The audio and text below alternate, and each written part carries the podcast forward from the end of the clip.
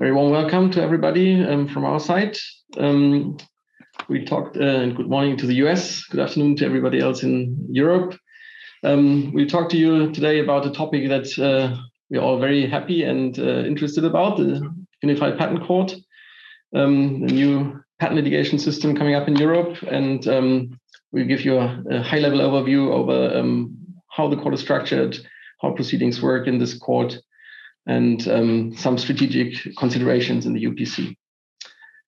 Talking to you today um, will be my colleague Denise Benz and myself, and uh, turn it over to Denise.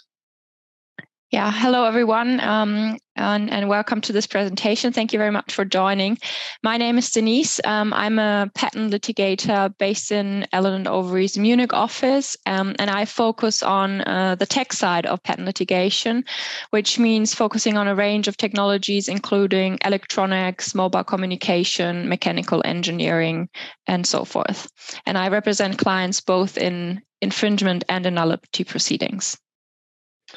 And then a few words about myself. My name is Stefan Neuhaus. I'm a patent litigator located in uh, A&O's Düsseldorf office. Uh, my practice focus is on the life sciences field, uh, representing innovator pharmaceutical companies in all kinds of um, innovator versus um, generic or biosimilar disputes or innovator versus innovator disputes. And um, I'm also heading um, A&O's UPC working group. And um, we'll give you an introduction into what you're uh, expecting to see in the next hour. So we first uh, talk about um, the status of preparation of this new court system. Um, then we go slightly into the uh, structure um, of the court and the makeup of the panels before we talk a little about um, whether to or which rights patents are actually in the court system, whether to take patents in um, or out of the system and then give you a run through um, the general course of uh, infringement and revocation proceedings, as well as uh, the role of experts and evidence um, in the UPC. Um, finally, costs is always uh, some um, aspect to consider before we then finish with a few like strategic aspects uh, in addition. And with that, I uh, kick it off with uh, very good news for us. So um, the UPC agreement was signed in 2000. Uh, 13. So it has been a long time until this is actually uh, taken off. But uh, we can tell you that uh, as of the beginning of this month, so 1st of March, so-called sunrise period has begun. So the court is now open to accept um, representative re registrations and um, patentees can uh, indicate whether they want to um, opt out um, some of the patents and the court will actually take up its work and uh, accept uh, the first cases starting the 1st of June. This will be followed by a transitional period of seven years, uh, during which uh, there is a parallelism between um, litigation in the national courts and the UPC, um, which can then also be prolonged by a further seven years uh, until the final end of the transitional period, um, after which for European patents, at least, um, the UPC will be the only venue to bring proceedings um, in the member states participating in this new court system. And with that, I turn it over to Denise to talk a little about the court structure. Right, thank you. So we thought before we get into the details of the proceedings, uh, we'd just give you a brief overview of uh, where we will see the, the UPC taking action and also about the general structure of the court. So as you can see on this map, um, there are currently 17 um, member states who have or where the UPC is currently enforced. Um, there is a number of um, of member states that have signed the UPC agreement, but where the UPC is not currently enforced, but which will likely change in the future.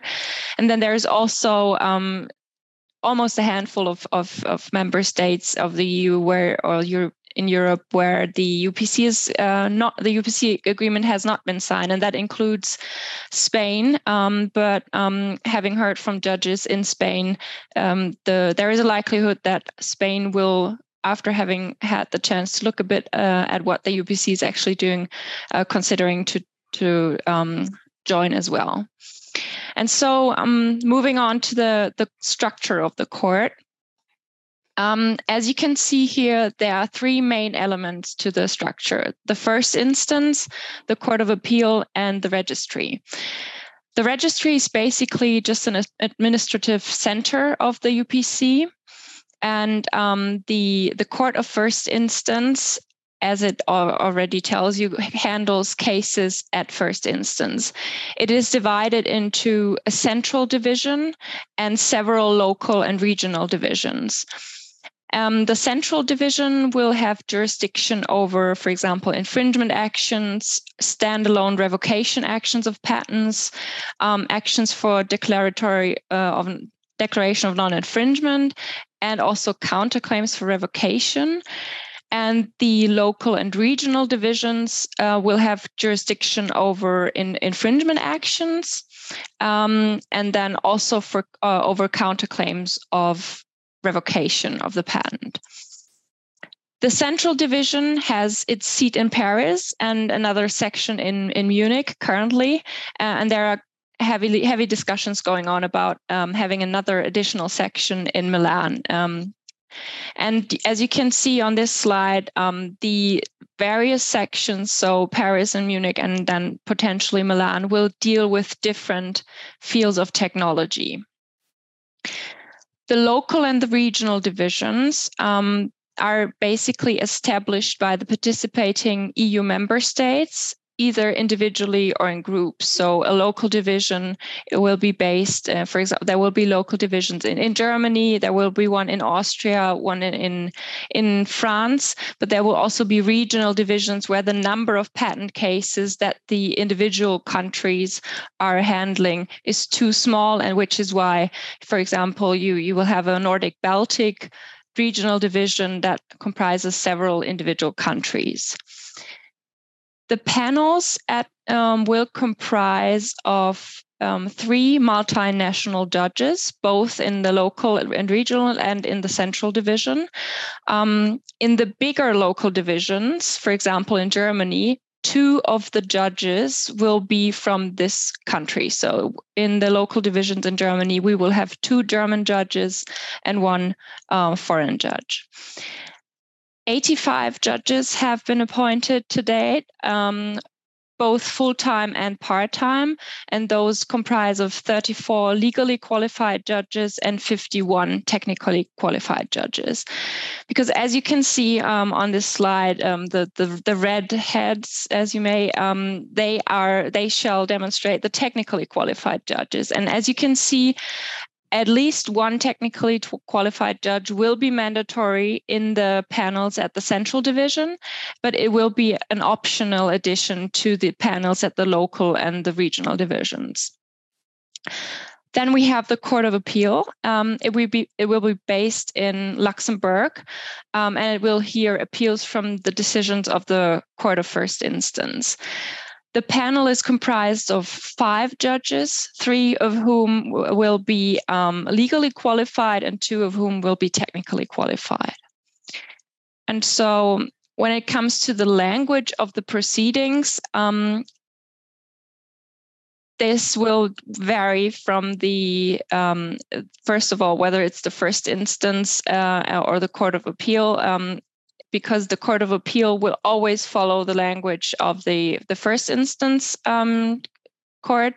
But at the first instance, and if we move on to the next slide, we can see there um, the uh, country hosting or the court hosting the proceedings will offer their local language, which, for example, in Germany will be German, but then potentially the courts can also choose to offer an additional language. And in many cases, we expect to see English to be offered as a second language. So as a plaintiff, you will be then be able to choose the language of the proceedings. So as a foreign plaintiff, you could then, for example, where it's offered, choose the proceedings to be handled in English. And that brings us to the next topic. Yeah, right. So this is uh, uh, raises the question of which rights actually does the UPC have jurisdiction over, and what would you, which rights would you litigate in the UPC? And as this slide shows, um, you have the European patents. Um, number two, the European patents which have not been opted out, uh, but you also have number one, a European patent with unitary effect, which takes uh, effect uh, as of the start of the system now. So as of the beginning of this year, with the European Patent Office, um, applicants can um, designate their patent applications to um, obtain um, unitary effect after grant, which will then um, make them a special right, which has a like a single legal um, existence in all the UPC member states, whereas it can also be then the traditional European patent in other European uh, EPC member states. Um, the, uh, the, European patent with unitary effect is within the exclusive jurisdiction of the UPC and uh, cannot be litigated in any national countries. And decisions will always concern the, the, the, right as such, as, uh, as a whole, and um, yeah, as, a, as an entire right. Further, um, the UPC will have jurisdiction over um, supplementary protection certificates, um, the uh, PTE's uh, equivalent in the US. Um, and um, that there, there does not yet exist a, a unitary SPC. So um, SPCs will still have to be applied for nationally. Um, so there, um, there might be a slight discrepancy in which countries there are actually SPCs granted and which not. Uh, finally, um, the UPC will also handle um, complaints about um, handling of European patent applications, uh, specifically of some actions taken by the European Patent Office. Um, this now brings us to the question of um, which patents uh, patentees should leave within the new system or uh, whether to opt out um, patents uh, in their portfolio. And it's very important to keep in mind that if um, patentees don't do anything, um, their European patents that are already granted for some time, they will automatically be within the jurisdiction of the uni Unified Patent Court. So if patentees want to um, not make use of the new system, um, or not be uh, potential subjects of a UPC revocation action, they need to opt out their patents, and it's actually time to do that now. Um, until um, the beginning of uh, the court um, in 1st of June. Um, otherwise, there is a possibility that, um, for example, a revocation action is filed in the UPC, and uh, if that happens, then you cannot opt out any patent anymore. Um, there are various possible strategies, obviously, in um, which patents to uh, leave in the system or which to um, to opt out. And um, first of all, you can uh, obviously, um, yeah, have a mixed approach of uh, keeping some in the system, opting some out. Perhaps the more valuable ones, due to the uh, uncertainty about how this system will actually work. Um, alternatively, there uh, there are some companies who are actually pursuing um, a portfolio approach. So either taking everything they have out of the UPC, or actually leaving pretty much everything in the UPC. Um, typically, um, the, question obviously depends on the individual case, and there's no one size fits all situation. Um, what we've often heard is that um, the more um, important uh, patents are currently opt, uh, being opted out at least in the life sciences field, um, pharma companies tend uh, tend to opt out their, their crown jewel patents and uh, uh, keep stronger secondary patents in the system uh, while opting out weaker ones. But I've also heard all the like breadth um, of the strategy from from pharma companies of uh, over like keeping everything in and um, taking everything out and going uh, into national um, proceedings um, also with future patent prosecutions. Um, obviously as lawyers we're very excited about this new system. So some thoughts of, on our part of keeping patents in the new system.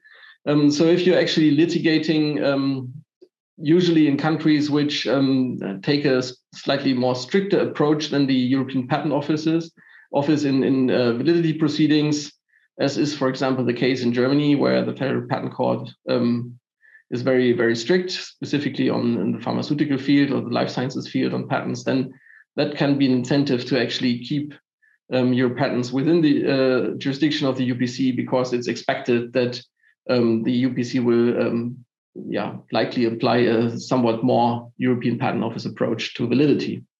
Also, um, the uh, UPC is uh, intended to provide a very quick procedure, and we'll have a look at that later, um, but for example, if you usually litigate, or if important markets are, uh, for example, countries like Italy, where national proceedings take a very long time, it can be very attractive to um, remain within the UPC, uh, where we, you will be able to get a quick injunction um, and also quick interim relief.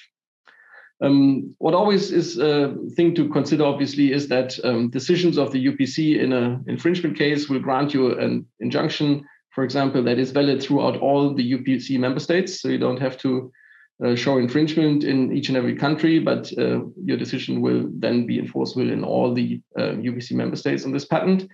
Um, the downside being that, um, like a patent being held invalid by the Unified Patent Court, will be invalid in all UPC member states as such. And that brings us to a short overview over the infringement proceedings. Right, and um, maybe just to add one point uh, from a from a tech perspective. So what we've heard from a lot of um, not not life science companies, but um, in in other areas of technology, is that they're actually quite curious to try out the system. And I think the one of the advantages that they will use is that opting in and opting out happens on a patent by patent basis. So it's not a patent a patent family decision, but you can actually leave certain patents within a patent family in the system and take others out. And so this is also an option how to to use some of the patents to try the system and and, and use others in, in national proceedings. And that brings me to um, the infringement proceedings in the upc um, as you can see the proceedings consist of a written phase an interim phase and then the oral procedure I should say that the proceedings are generally very front loaded. Um, so they are initiated by the statement of claim, which needs to contain the grounds for the for infringement, including facts and evidence that the plaintiff relies on, names of the parties, details of the patent in suit, and also the nature of the claim, and an indication of the value of the infringement action. This statement of claim is then followed by the statement of defense, uh, which is due within three months of service of process of the statement of claim. Um, it needs to contain the grounds for dismissal of the action um, together with the relevant evidence, um, and also, again, a statement regarding the value of the infringement action from the defendant's perspective.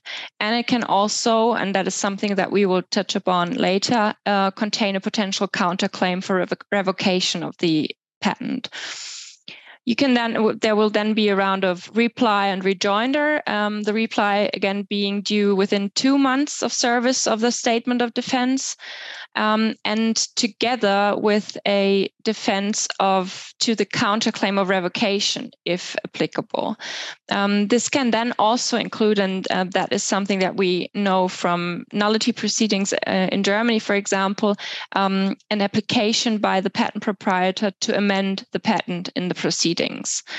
Um, Further written pleadings can then be allowed, but the next phase is then the interim procedure, which basically serves case management. So the judge rapporteur uh, gives directions to the parties in preparation for the oral hearing and has discretion to hold one or more interim conferences. Um, this shall then again be completed within three months. And during this time, um, the panel also decides whether to bifurcate infringement and nullity or refer the entire case for example to the central division if it has been lodged in the in the local division or whether to call in an additional technically qualified judge. Um, also further procedural orders for example on questions of evidence and the hearing of experts and witness can be can be ordered this can also include an interim conference, which can be held by telephone or video conference. And that brings us then to the actual oral procedure, which will start immediately after the interim procedure has been closed. So, all in all, um, you can see that um, this shall result in quite speedy proceedings of about 12 months from filing a statement of claim to actually um, having the hearing, and then after the hearing, about six weeks uh, for, for the grounds uh, of the decision.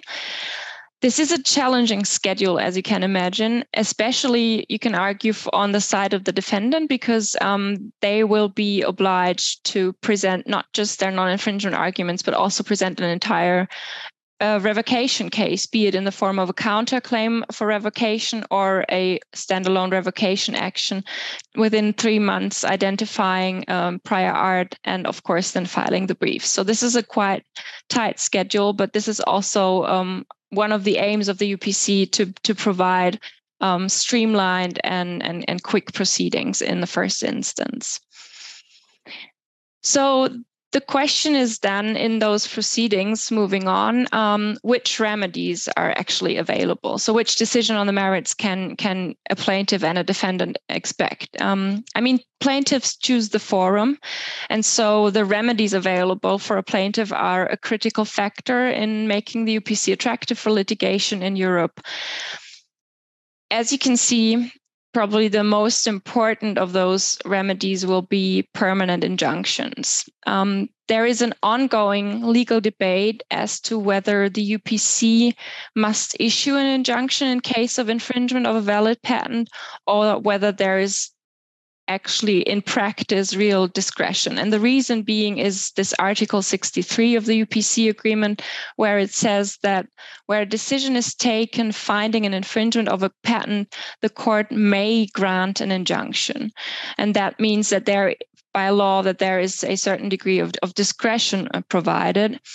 Um, but you should also take into consideration that automatic injunctions, which means that in case of a fine of, of infringement an injunction is granted, are known in many national laws, for example, in Germany and in, in the Netherlands. And there is currently the prevailing opinion still that the UPC has a discretion because it's in in the law um, whether to grant an injunction in in case of infringement or not, um, which is, for example, known from UK proceedings. But bearing in mind that the UK is not part of the UPC anymore, um, so it seems likely that um, if an infringement action is brought before a local division located in a UPC member state like the Netherlands or Germany, with an existing tradition of automatic injunctions, such local divisions will in fact not exercise any discretion but grant an injunction in line with its national tradition.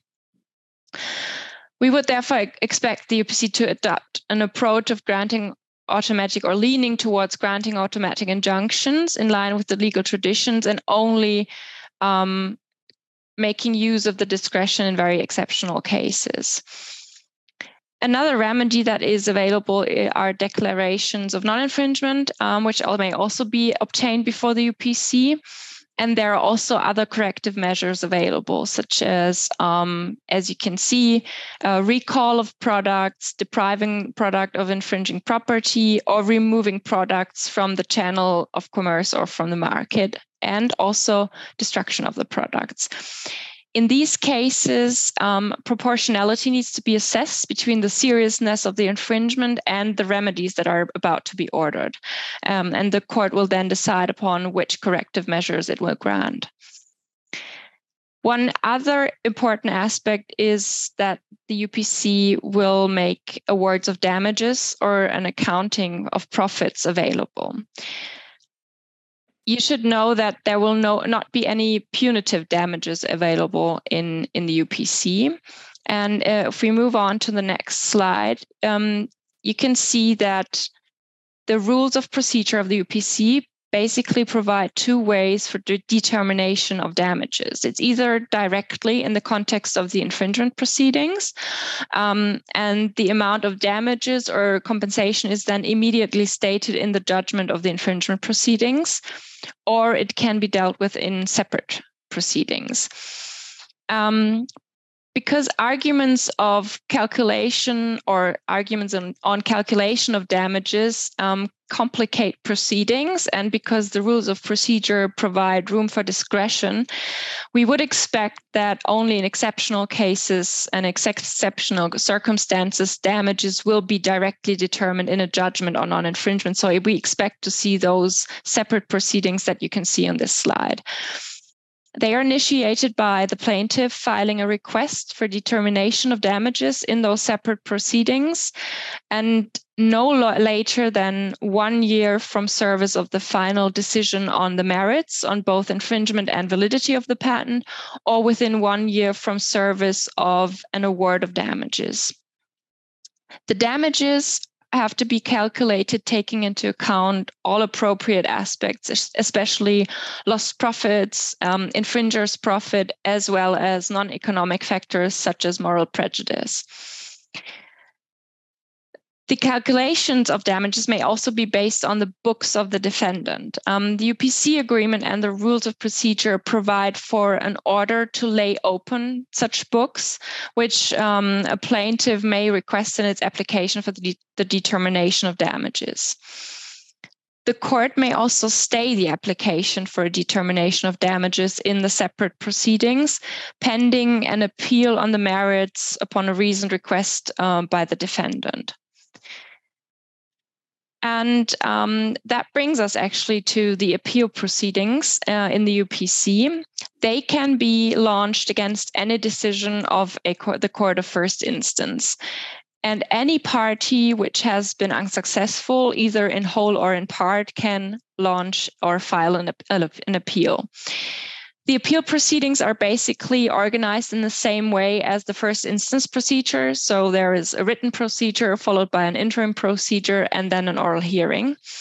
Um, and the appeal against the decision may be based on points of law and matters of fact. Um, However, the Court of Appeal may disregard requests, facts, or evidence that have not been submitted by a party during proceedings before the Court of First Instance. So you need to be careful uh, which which uh, additional um, facts and so on you can actually introduce into the appeal proceedings in general, um, an appeal does not have a suspensive effect uh, unless there are concerns that the decision on actions or uh, this concerns on the decisions on the infringement action or a counterclaim of revocation. Uh, in all other proceedings, the Court of Appeal must decide without delay at the request of one of the parties whether to stay the proceedings or whether to suspend the enforcement or not the decision of the appeal court would then be either be a rejection of the appeal or it will uh, set aside the decision of the first instance court totally or in part um, substituting its own decision. Only in exceptional circumstances, uh, we expect the Court of Appeal to refer back the action to the Court of First Instance for either a decision or even a retrial. And so that was basically the main proceedings um, in first instance and in, in the appeal court before the UPC, but there are also a number of preliminary measures available in the UPC. First of all, preliminary injunctions uh, against the alleged, alleged infringer or an intermediary. But there are also precautionary seizure of movable or immovable property of the alleged infringer including the freezing of bank accounts available or seizure or surrender of products um, that are suspected of infringing a patent. If main proceedings are already pending, the same panel dealing with the main action will have exclusive jurisdiction to hear the application for preliminary measures. If no main action is pending, the applicant may choose a competent court or a competent division in accordance with the same choice of forum as in main proceedings. And when considering to grant a PI, the relevant panel must exercise its discretion to weigh the interests of the parties and take into account, in particular, the possible damage that could result to one of the parties from the issuance or rejection of the injunction, um, and which is the balance of convenience. Um, and the court must also take into account any unreasonable delay on the applicant's side in applying for the PI. A PI can also be revoked. It is subject to appeal, but it can also be revoked uh, if, in case that no proceedings on the merits are pending, the defendant of a PI may request that the PI be revoked after grant if the applicant does not file an action on the merits within a predefined time period. And the defendant also has the right to request appropriate compensation for damage, which is caused by the measures, where the provisional measures are later being revoked. An oral hearing in PI proceedings is optional. So you can either get a an ex parte PI or an inter partes PI. Um, and especially in relation to ex parte PIs or the risk of an ex parte PI and how to potentially avoid it, that brings me to protective letters. Um, and so moving on, this is a concept that we are familiar with from German proceedings. Um, so in case that there is an, a risk uh, on the potential defendant side that a PI request may be filed, one needs to consider whether to file a protective letter. And um, the general concept of a protective letter is sort of a preemptive response to a PI request, which is sort of um, comparable to a preemptive response to a complaint. It is filed with the UPC registry and it's under a seal. So uh, it is not disclosed. It is only disclosed um, once uh, a PI request is filed. And it's then forwarded to the, the panel or the judge handling the PI request. Um, and the protective letter also expires after six months if it is not used or extended. The purpose of a uh, protective letter is basically not to not so much to avoid the the PI as such, but to avoid the ex parte PI. Because um, as a potential defendant, uh, if you have a strong case of non-infringement and or invalidity of the patent, it makes sense to produce those arguments to tell the the judge or show the judge that there is actually there there are reasonable doubts as to uh, whether a PI should be granted um, to make the judge order an e- a hearing and, and hear the defendant. It is always a thorough balancing of the pros and cons because um, a, a, a, weak protective letter can also backfire. So if it's a not so strong non-infringement position or and and the validity position or invalidity position is also not quite clear then it may actually make sense not to file a protective letter because that can actually weaken the case of the defendant if the judge looks at it and thinks well if that's all they got then i can may just uh, order an ex parte PI. So it's uh, thorough considerations and a case by case decision whether to file a protective letter or not. It brings us to the next question of the course of procedure in the revocation procedure or a counterclaim for revocation.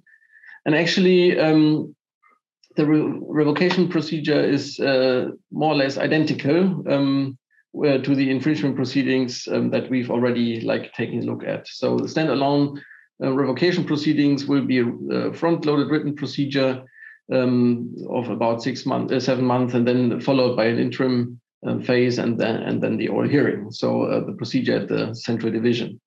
Um, now also. Um, there is a possibility for um, a validity counterclaim in infringement proceedings, and uh, that is then integrated into the um, running procedure where um, the defendant has uh, like three months of time to prepare his uh, validity counterclaim, and then um, there, there will be um, submission deadlines running in parallel in the infringement and the validity setting.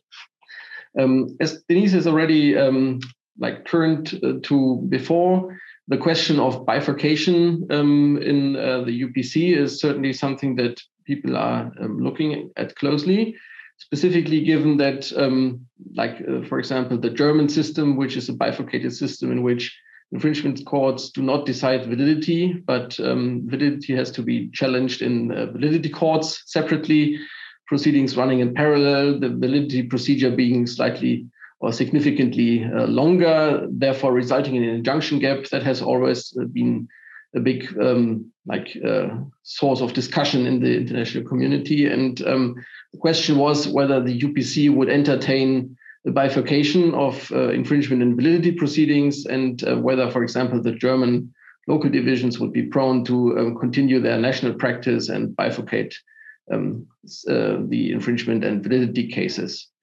Um, from the um, legal possibilities uh, that the UPC agreement offers, there are actually four different possibilities. Um, the local division uh, in an infringement action can actually proceed um, with the infringement action and the counterclaim for revocation. Uh, so here, uh, both of these aspects together, it would then um, like add a technical judge um, to the panel. So there will, will be a, mandatory four judges on the panel then, three legal judges and a technical judge. And um, a decision will uh, both concern the validity as well as the infringement. Um, the court also has the discretion to uh, bifurcate the case, um, so to sever the uh, um, uh, invalidity counterclaim and um, refer that to the central division, um, whereas it could then proceed with the infringement claim as well. Um, that would be a classical situation as we um, currently face it, for example, in Germany. Um, the alternative um, would be to bifurcate and stay the infringement procedure, procedure pending an outcome in the validity proceedings at the central division. And finally, um, there could be a referral to the central division of both the infringement as well as the um, validity case, but only if both parties consent to this procedure. So that's actually something that is not within the discretion of the court, fully in, this, in the discretion of the court, but would require consent by the parties. Now, what is likely to happen? Um, we we've like heard a lot from uh, specifically also the German judges uh, sitting in the local divisions, and they all are very much looking forward to add technical judges um, to the panel and hear both the infringement as well as the validity counterclaim. Um, so it is very unlikely um, that we will see a lot of uh, bifurcation um, in the UPC, specifically given that also the infringement judges um, feel that um, like the injunction, uh, the, the bifurcated system is something that is um, determined by law, obviously, but uh, which they are not very happy with. So um, they are very much looking forward to actually hear the whole case together. Um, in this context, um, it should also be kept in mind that there are some situations in which uh, there might be a, like a forced bifurcation in the UPC. For example, um, starting um, a validity, not a validity counterclaim, but a standalone infringement, uh, standalone validity procedure at the central division, and then the, the patentee is suing a different company. Um, in this case, these cases wouldn't be merged, but um, the central division would then um, look at the uh, validity case separately and the, the um, uh, the uh, local division would look at the infringement case, unless the defendant in that case obviously raises also an invalidity counterclaim.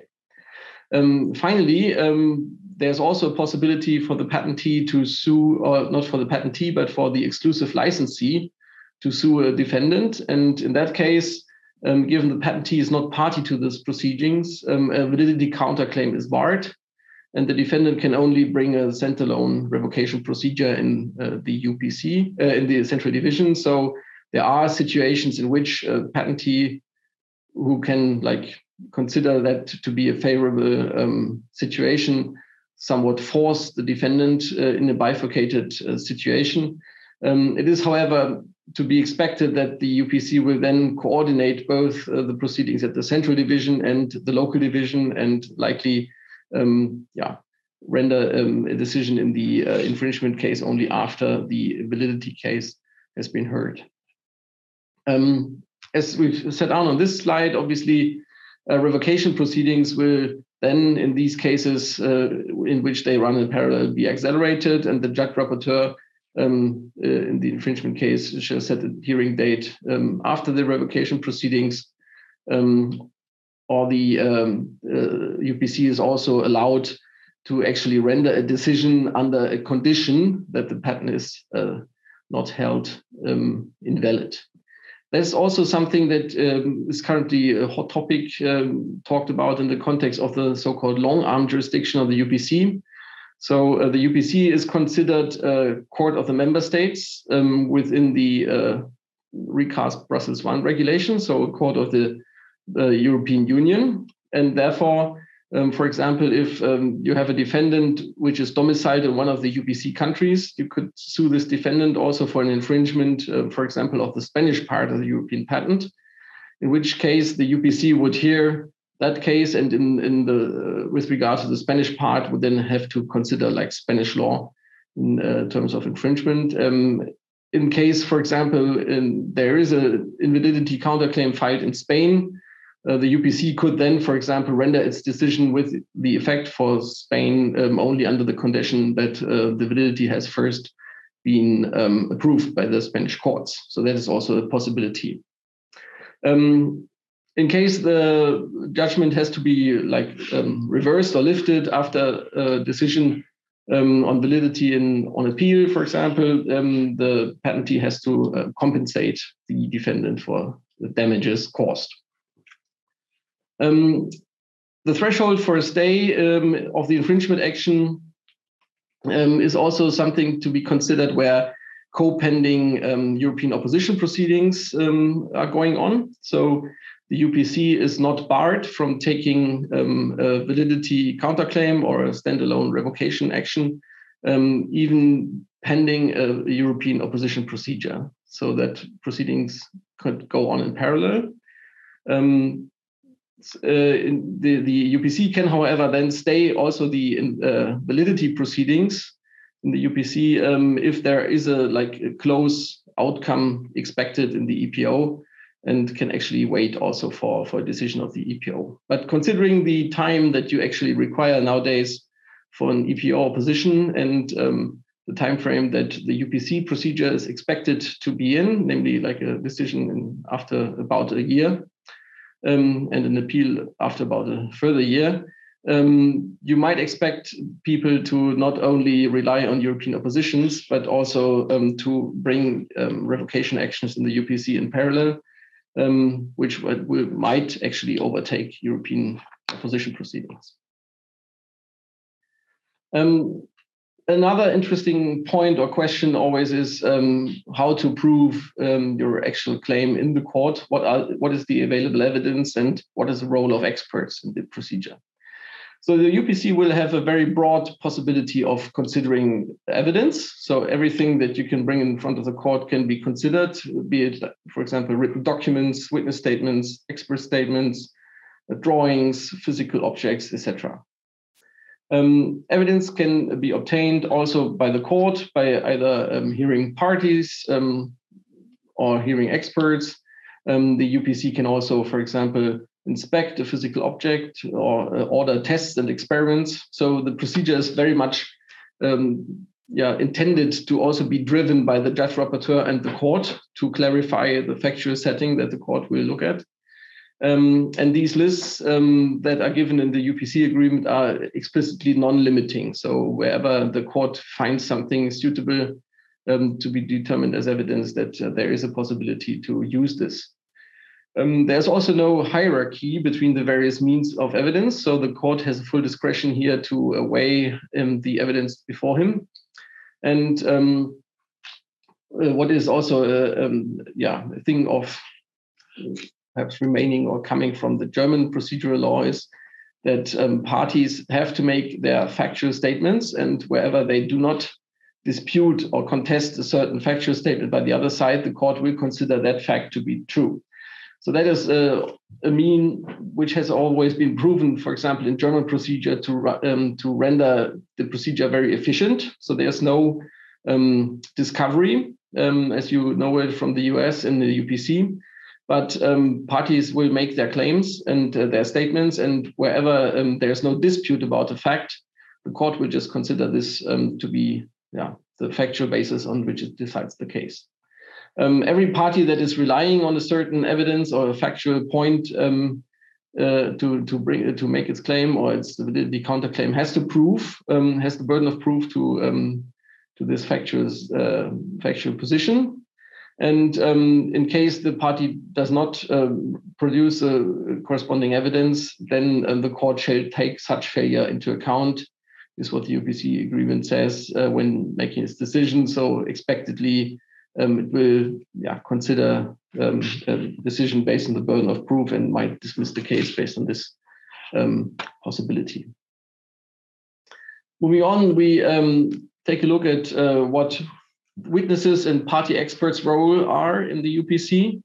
Um, the, um, as Denise has already pointed out, um, the UPC procedure is a front-loaded, very written procedure um, to make it efficient and um, uh, yeah, save a lot of time. So the parties shall provide um, written evidence mainly, also with regard to witnesses they offer and experts. So um, it's expected that uh, parties will provide written and evidence, uh, written witness statements, written expert reports, um, and witnesses and experts will only actually be heard um, in exceptional cases, namely um, if um, the judge rapporteur orders that um, uh, during the, for example, the interim hearing on uh, the own motion of the court because it feels that there needs to be some clarification.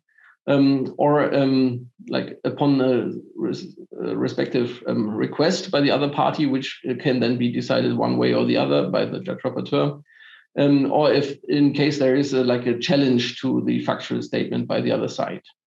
Um, also, um, given there's there's no discovery, there's also no hard cross-examination of witnesses or experts in UPC procedure, but um, the court will um, like ask questions and will um, yeah, handle the uh, examination or questions by the parties. So um, there isn't any like um, situation in which you can like cross-examine um, or hard cross-examine a, witness or an expert. Um, all of the witness uh, hearing or um, hearing the, of, of, an expert will uh, usually be done within the main hearing, which we've already heard is supposed to be handled within one day, um, which gives you a, uh, an indication of uh, the depth and length uh, that the court will expect to actually spend on hearing witnesses or hearing experts, considering that you might actually have to consider an infringement as well as a validity counterclaim in, in a one day hearing.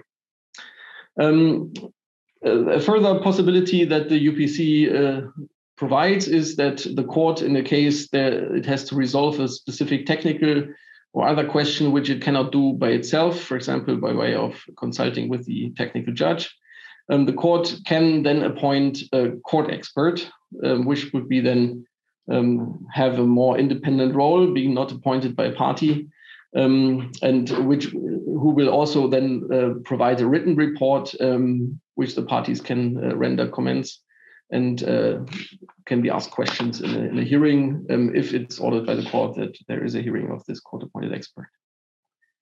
Um, there are other possibilities, obviously, to um, gather evidence um, absent any uh, discovery. So um, there is a possibility for the court, uh, upon request, to order the other side um, to produce evidence, which is within the sole control of that other party. The, requesting party has to present reasonable available evidence uh, in terms of the existence of that evidence and the necessity of having that evidence. Um, and the judge rapporteur may order the production of the evidence in the interim or in the written procedure, um, taking into account protection of confidential information. Um, we have a similar uh, procedural provision in the German Code of Civil Procedure, which rarely actually is made of made use of in practice. So we will need to see of how um, leniently or freely the UPC will uh, pro uh, proceed with this um, procedural possibility.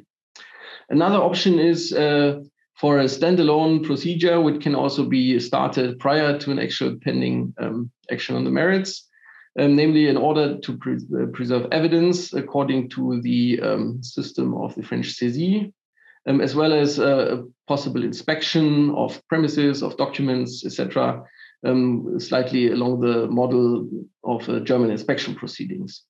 Um, as I said, that's uh, the possibility is um, to start these proceedings as a standalone procedure uh, prior to an actual action on the merits. Um, and it requires that uh, the applicant has some idea, a good idea of which evidence he seeks and where that evidence is actually located. Um, such an saisie or an inspection can be heard, uh, ordered with or without um, the hearing of the other party, um, specifically in cases where there is danger that uh, upon a like hearing of the other party, the evidence might be destroyed or um, brought away. Um, the court will then likely also grant these requests ex parte, as is the use also in currently in Germany, for example. And um, the, the court has a broad discretion on what actually to order. Um, can order um, to, to provide a detailed description, the taking of samples of production processes, um, seizure of physical goods or, or manufacturing um, equipment, or um, preservation of digital media, etc. Um, obviously, after the uh, seizure or inspection has been taken place, the other side will have known what, what has happened. So there's a 15 days appeal period in which appeals can be brought before the court. And um, if the court order is revoked or if the proceedings um, uh, are not uh, on the merits, are not started within a certain time frame of uh, 31 calendar days or 20 working days from re receiving the expert report, then um, the order will be revoked and uh, the applicant will uh, be uh, held liable for compensation as well. So that's also something to consider here in this context. Um, now, also one important aspect of uh, procedure is always uh, aspect of how expensive it is, and I turn it over to Denise to talk a little bit, a little bit about that.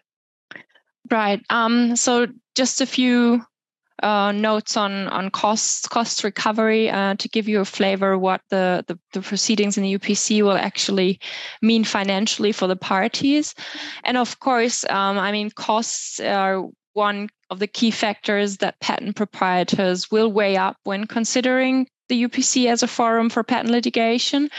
Um, and such costs include, of course, the amount of the, the court fees, for example, involved, but also the costs recoverable from the other side. And of course, that is also something that is of interest for the defendant. Um, when I say costs, this includes um, the court fees, the UPC court fees, but also the costs for representation, so for outside counsel, and of course, then uh, expenses such as expert and witness costs. The rules of the UPC provide that a successful party is entitled to recover reasonable and uh, proportionate costs. So, as it says here on the slide, the loser pays.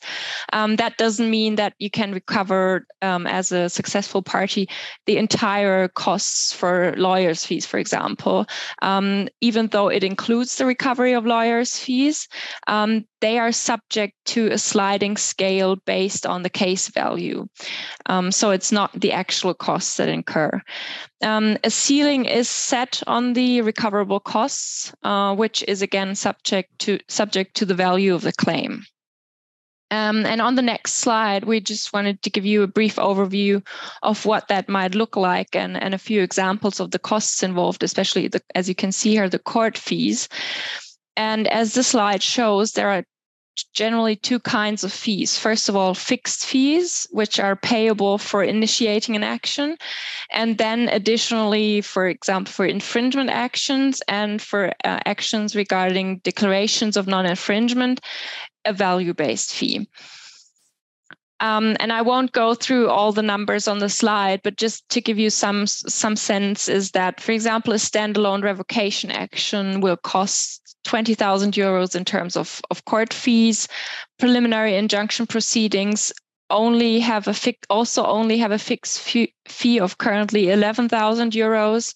Um, and as you can see, for infringement actions, um, there is this fixed fee of 11,000 euros and then the additional value based fee, which ranges between 4,000 euros and 325,000 euros for um, values of disputes of above 50 million. And then there are also fees payable on appeal. Um, as regards appeals against final decisions of the first of court a court of first instance on infringement and on declarations of non-infringement, the fee is the same as that paid at first instance. And so that that is basically the summary. And I guess for now, all you need to know about uh, the UPC court fees. Right, and then uh, considering time, we've just like a few um, some more uh, ideas about some strategic aspects of, of the new court system and one that I always thought uh, would be very interesting for patentees, for example, is the enforcement of process patents, which is kind of a burdensome process currently in national proceedings. And often patentees do not or shy away from, from actually enforcing process patents because uh, evidencing infringement is a very big challenge. And also, um, you have a situation in which um, often there are different um, like parts of the process um, fulfilled in different countries. And uh, one big um, improvement on the UPC will likely be that uh, in these cases of a distributed infringement, which is distrib distributed about uh, various UPC member states, uh, will give give you a very better uh, take actually because um, the, the whole process is being used within the territory of the UPC. So that can actually be a very, very big improvement, um, therefore enforcing process patents. Also on the um, evidence gathering side that I've talked about a little earlier, um, the uh, order to produce evidence under the UPC regime is not restricted to documents or written evidence, but uh, can be uh, more far-reaching than, than it is currently um, yeah, um, the practice, for example, in Ger Germany. And it can also um, be a very powerful tool depending on how the UPC will actually apply the uh, grant of uh, inspection orders. For example, in the German procedure currently, um, you would uh, require to show the court that there's a likelihood of infringement um, in order uh, to uh, for the court to order an inspection, which typically requires like a showing a likelihood of more than 50% that the patent's actually infringed. Um, under the UPC, um, however, um, the, um, the, the legal text um, is just uh, copied from the, the enforcement directive, the European Enforcement Directive, which only requires a reasonable, um, yeah, providing reasonably available evidence. So we will see in practice whether that turns out to be something different. but it uh, makes a lot of sense to say, well, if the patentee has made all efforts to actually evidence a potential infringement, even if that does not render it more likely or less likely, so but a 50% chance that the, that the process is actually infringed, that the court should then order an inspection and um, institute the respective um, provisions for safeguarding potential confidential information. Um, also important to know is that under the UPC, all the um, results that you will receive from the saisie or from the uh, inspection will only be able to be used in, uh, in merits proceedings in the UPC. So there will not be an automatic possibility to use all, the, all of this information in proceedings abroad, like it's, for example, done in Germany right now. Um, but um, the UPC can order, um, issue an order that uh, the evidence can be used in other procedure. So it's a, it's a specific order necessary, but it's also a possibility um, similar to uh, 17, uh, Section 1782 um, action in the US to actually gather evidence for proceedings in other countries. Um, finally, um, there are provisions um, for the reversal of burden of proof. In some cases, uh, for example, for um, enforcement of um, process patents where the process results in a new product that is uh, already part in most of the European um, Patent Convention member states. Um, however, the UPC also um, does not necessarily require that um, the result of the process is a new product, but it also um, provides for a reversal of burden of proof in cases when there is a substantial likelihood that the process was used and the patentee failed to evidence infringement despite reasonable efforts. So actually the possibilities um, for the uh, patentee to actually yeah, get some um, benefits in terms of showing of infringement um, might might be even greater in the UPC.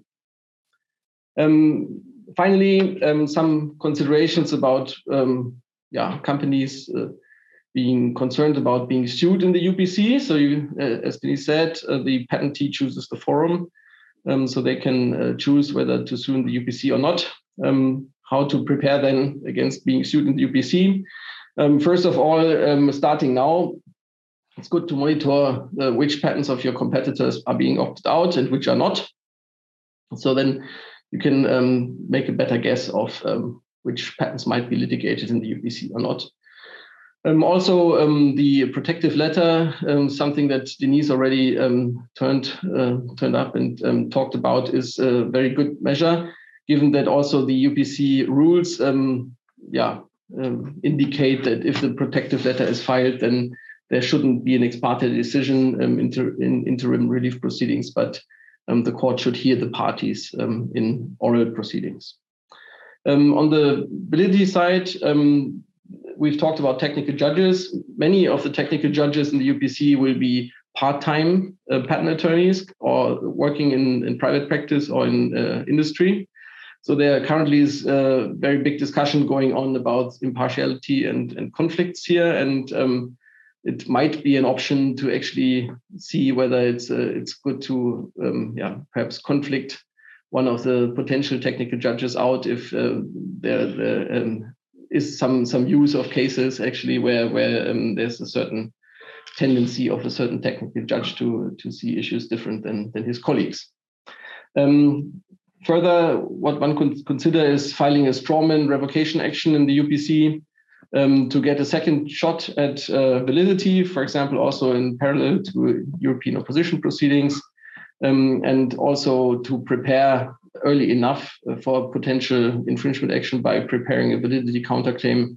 As we've seen, otherwise, there's very little time to actually prepare validity um, um a validity challenge um, if it uh, if the patent's actually enforced against you. Um, I, for example, I, I, leave it at that. I think, given the time, um, if there are any questions, we, we're very happy to answer those. Um, and otherwise, thank you very much for your attention. Don't see any questions in the Q&A section yet. Um, I don't see any questions listed either, but I just wanted to hop on and say thank you so much to our panel for speaking today. And thank you so much to our audience for joining us. We certainly look forward to seeing you all at future events. Thanks thank you for having us. Thank you. Bye. Bye bye.